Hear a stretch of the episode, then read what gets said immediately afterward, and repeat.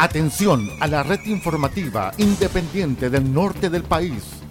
Al toque de la señal, sírvanse conectar.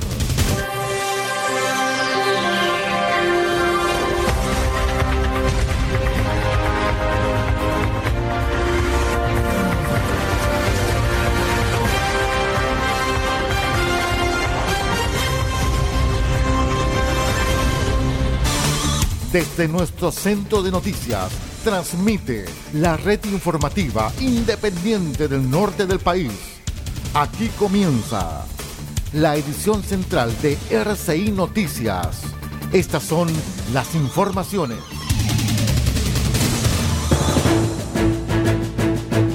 Vamos de inmediato con los titulares para la presente edición informativa en RCI Medios. Al menos 10 muertos y 70 detenidos deja ola de violencia en Ecuador.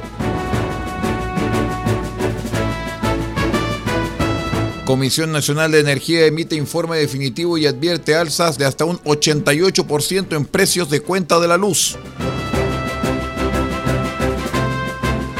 Transparencia emite informe señalando que la Subsecretaría del Interior entre las tres que menos cumplen en transparencia y acceso a la información.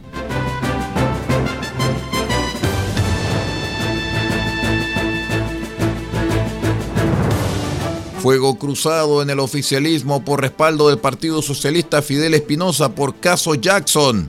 Acusan de deslealtad con el presidente.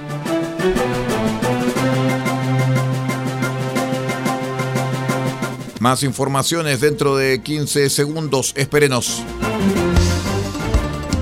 RCI Noticias, el primer servicio informativo independiente de Chile.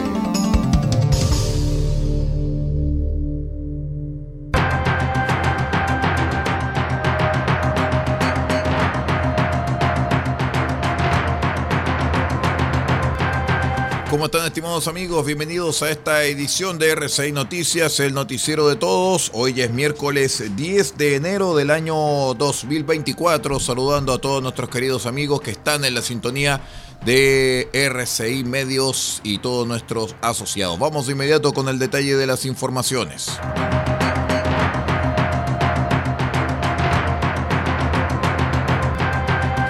Vamos de inmediato al acontecer internacional porque a lo menos una decena de personas, entre ellos dos policías asesinados a tiros en Nobol, en la provincia ecuatoriana de Guayas, murieron hasta ahora en la violencia, en la ola de violencia sin precedentes desatada por organizaciones delictivas en Ecuador, según informaron medios locales. Las últimas dos víctimas mortales de los ataques registrados el martes, en las que se ha informado son dos agentes de policía vilmente asesinados por delincuentes armados en Nobol, que fueron identificados como Cabo Segundo, Alex Taday y Luis Guantonuña, según informa la Policía Nacional de Ecuador. Anteriormente se informó que otras ocho personas habían sido asesinadas en los ataques del crimen organizado registrados en Guayaquil, la ciudad más poblada de Ecuador, capital de la provincia de Guayas. Este es el sacrificio que juramos a la patria y no descansaremos hasta dar con los responsables de este hecho criminal, según informó la Policía Nacional a través de sus redes sociales. Recordemos que el presidente de Ecuador, Daniel Novoa, emitió un decreto en el que se declara la existencia de un conflicto armado interno a nivel nacional y ordenó a las fuerzas militares actuar para desmantelar 22 grupos del crimen organizado transnacional a los que se ha declarado organizaciones terroristas y actores no estatales beligerantes beligerantes.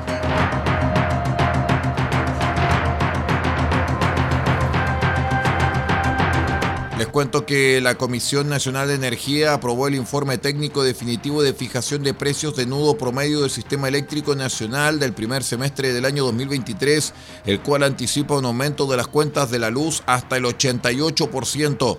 De acuerdo al informe de la comisión, las variaciones en el precio de la luz por segmento sería del 8,21% para el primer tramo, es decir, consumo de hasta 350 kilowatts. El segundo tramo de incremento sería 11,55%, consumo entre 350 y 500 kilowatts. Y el tercer grupo, consumo sobre los 500 kilowatts de 88,43%, según reportó Diario Financiero. Consultado al respecto, el ministro de Energía, Diego Pardo, desestimó que haya un aumento de las cuentas de la luz de forma automática porque el ministerio ahora debe trabajar trabajar en un decreto tarifario que determine el precio del suministro.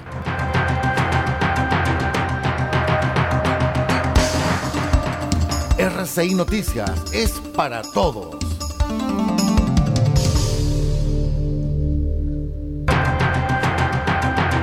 Una fiscalización del Consejo para la Transparencia reveló que la Subsecretaría del Interior es una de las que menos cumple en materia de la información y acceso a la información pública, a la transparencia también. ¿ah? En concreto, se evaluó el cumplimiento de las normas sobre transparencia activa en los sitios electrónicos de las 39 subsecretarías del Estado, específicamente entre agosto y septiembre de 2023.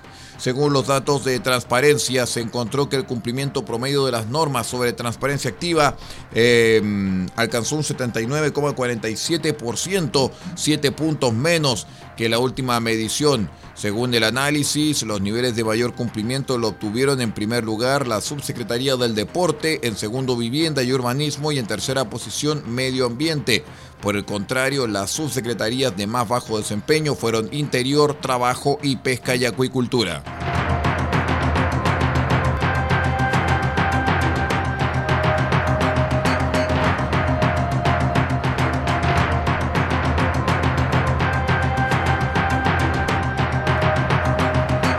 Les contamos que parlamentarios del Frente Amplio criticaron el respaldo que ha mostrado la mesa directiva del Partido Socialista Fidel Espinosa, senador y militante socialista, quien fue demandado por el exministro Giorgio Jackson.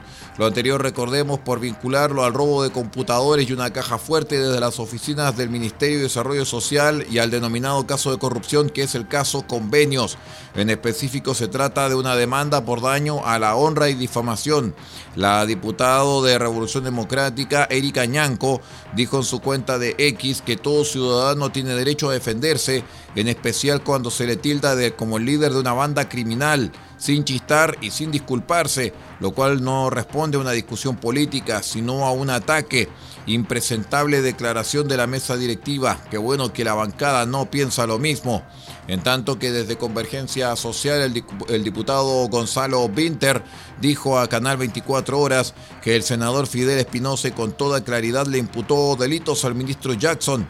Nosotros como coalición siempre presentamos que el senador estaba actuando en un acto de discolaje y el día de ayer conocimos al Partido Socialista que lo respalda, declaración que es una deslealtad con el presidente de la República y la coalición de gobierno. Las confianzas se dañaron con dicha declaración. Recordemos que la mesa directiva del Partido Socialista, a través de un comunicado, lamentó que no haya antes la posibilidad de dialogar, pues tratándose de una discusión política, la solución debe ser de esa índole y no ante la justicia.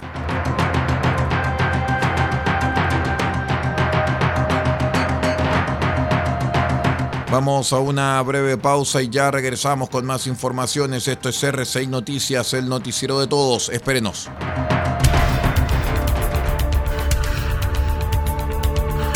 Estamos presentando RCI Noticias. Estamos contando a esta hora las informaciones que son noticia. Siga junto a nosotros.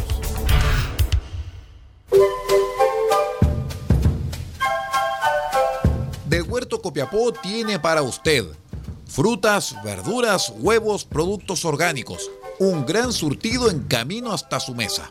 Estamos junto a ustedes de lunes a domingo de 9 a 14.30 y de 16.30 a 19.30 horas. No se puede ir del huerto sin su oferta, simplemente porque tenemos ofertas todos los días. Ubíquenos en los Carrera 3615 Copiapó o llámenos al más 569 6468 0819. Del Huerto Copiapó, la solución económica en camino directo a su mesa.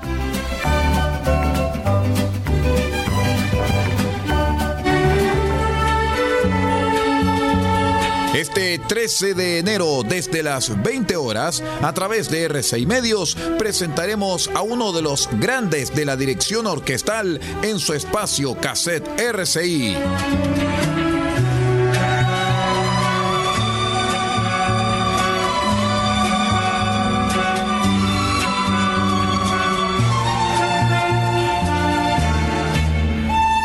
Escucharemos los grandes éxitos del director de orquesta ruso André Kostelanets.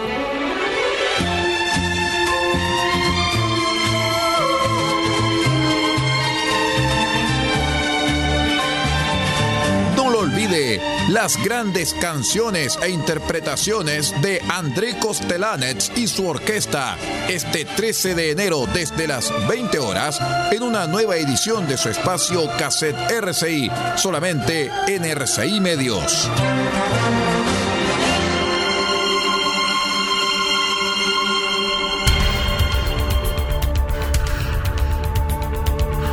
Estamos presentando RCI Noticias. Estamos contando a esta hora las informaciones que son noticia. Siga junto a nosotros.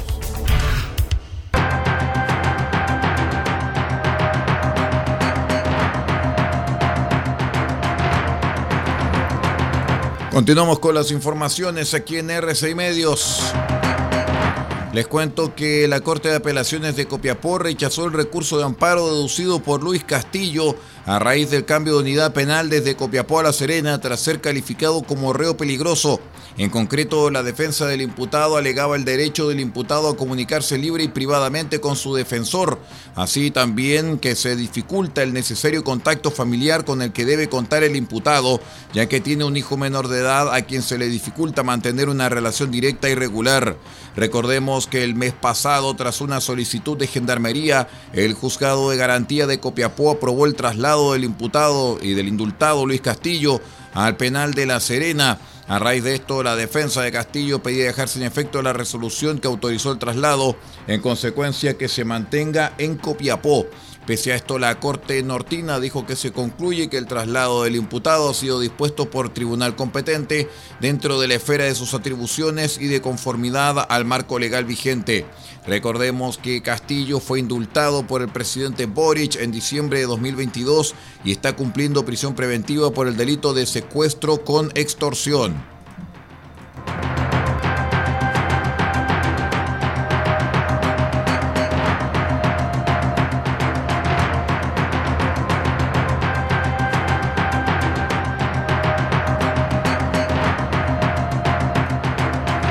Les contamos también que la Contraloría Regional de Biobío, tras una investigación especial a la Corporación de Asistencia Judicial en la zona, lanzó una serie de cuestionamientos al funcionamiento de la institución que salpicaron a la Seremi de Justicia Claudia Soto y a su jefe de gabinete Gonzalo Soto.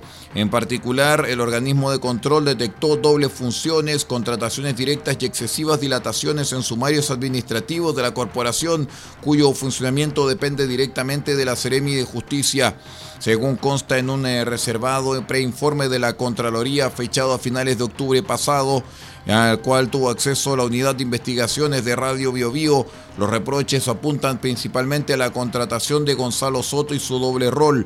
Cumple funciones como jefe de gabinete del actual Ceremi de Justicia y Derechos Humanos, Claudia Soto, pero también ejerce como asesor de la presidenta del Consejo Directivo de la Corporación de Asistencia Judicial de Biobío en materias de derechos humanos con perspectiva de infancia.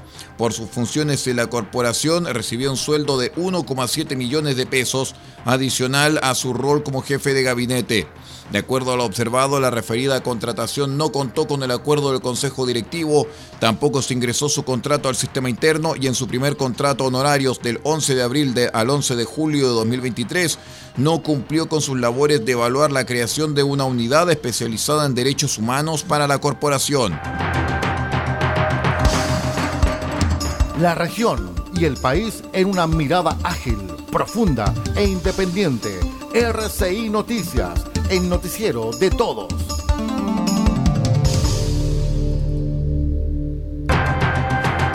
Les cuento que de cara al Mundial Sub-20 que se disputará en el país en 2025, alcaldes de tres ciudades se reunieron con el presidente de la Federación de Fútbol de Chile, Pablo Milad, con la intención de postular a sus comunas para albergar la cita planetaria. El mandamate del fútbol chileno recibió a los ediles de Rancagua, Juan Ramón Godoy, de Antofagasta, Jonathan Velázquez y de Temuco, Roberto Neira, quienes habían hecho llegar previamente una solicitud de audiencia en la sede de Quilín. En estos encuentros, cada autoridad local junto a sus equipos manifestaron su interés de presentar sus respectivas postulaciones para convertirse en sede del Mundial Sub-20 Chile 2025.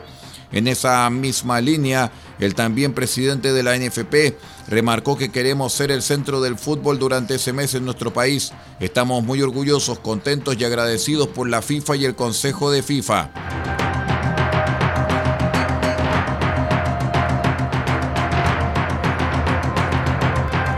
En una sesión especial en la sala del Senado fue que autoridades expusieron y aclararon dudas respecto del memorándum de entendimiento que busca una alianza público-privada entre Codelco y SQM en la explotación del litio hasta el año 2060.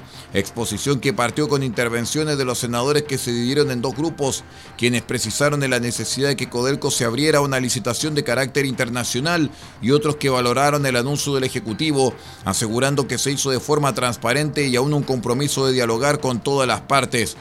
Justamente el presidente de Codelco, Máximo Pacheco, aseguró que ha tenido cuatro reuniones con el Consejo de Pueblos Atacameños, la última de ellas del pasado 14 de diciembre, a fin de incluirlos en la discusión y acabar con los engaños del pasado así como por su falta de participación en definiciones que son claves para sus territorios. Por eso mismo quiero expresarle el compromiso de hacer todo lo que sea necesario para que en este diálogo con las comunidades y los pueblos atacameños podamos garantizar la sustentabilidad ecosistémica, la participación temprana y la transparencia de las operaciones en el Salar de. En la oposición la principal crítica está en por qué no se hizo una licitación respecto a la explotación del salar y si los ingresos de la alianza irán destinados a reducir la deuda de la estatal. Por otro lado, en el oficialismo profundizaron en la continuidad de dichos ingresos si el boom del litio termina. El senador y ex militante del Partido Republicano, Rojo Edwards, criticó justamente la falta de una licitación, en tanto que el legislador independiente Karim Bianchi cuestionó la metamorfosis que ha tenido el presidente Boric respecto de su postura frente a SQM. Pero para el negocio más grande que conozco no hubo competencia para maximizar lo que le llega a los chilenos. ¿Para qué hablar de una o varias licitaciones competitivas internacionales? Los ganadores simplemente fueron escogidos por el Estado, bajo la excusa de que no había tiempo. Es el que se adueñó de SQM y el Salar de Atacama, condenado por el caso Cascada. Financiaba regularmente las campañas de político, ¿cómo se entiende que Codelco sea el socio estratégico?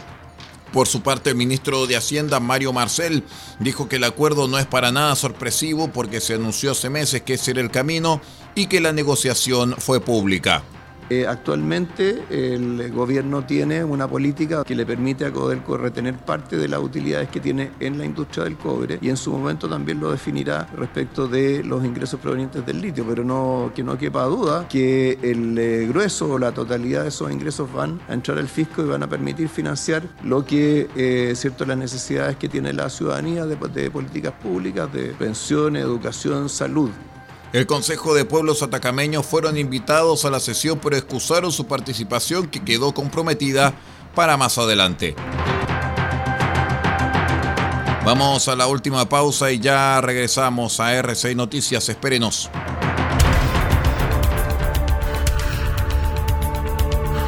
Estamos presentando RCI Noticias. Estamos contando a esta hora las informaciones que son noticia.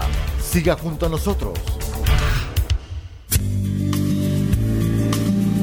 En Residencial RO le ofrecemos alojamientos increíbles con ofertas desde solo 15 mil pesos diarios para habitaciones individuales y 20 mil pesos para habitaciones dobles. Nuestra prioridad es brindar la mejor atención al cliente, empresa o delegación. Todo nuestro equipo está listo para hacerlo sentir como en casa desde el momento en que usted llega. No sacrifique la calidad por el precio. Visite nuestro sitio web en www.alojamientocopiapó.cl tenemos convenios con empresas. Residencial RO, una combinación perfecta de economía y atención excepcional.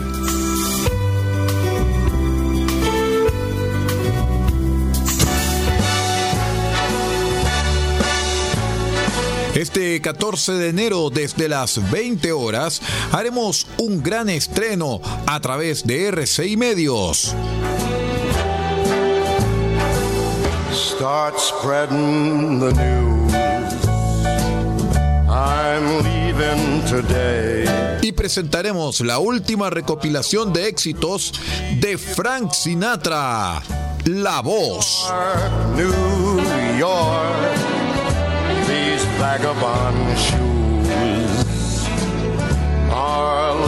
Frank Sinatra, La Voz, la última gran recopilación de éxitos, presente a través de R6 Medios este 14 de enero desde las 20 horas en un estreno en nuestras señales.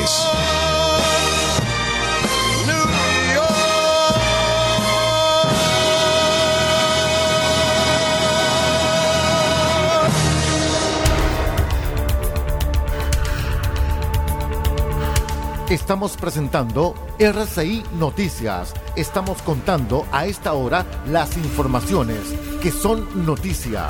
Siga junto a nosotros.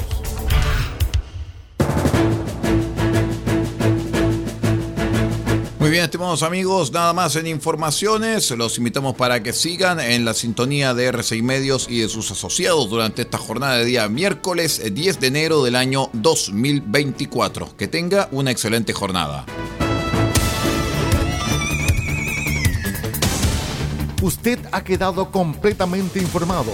Hemos presentado RCI Noticias, transmitido por la red informativa independiente del norte del país.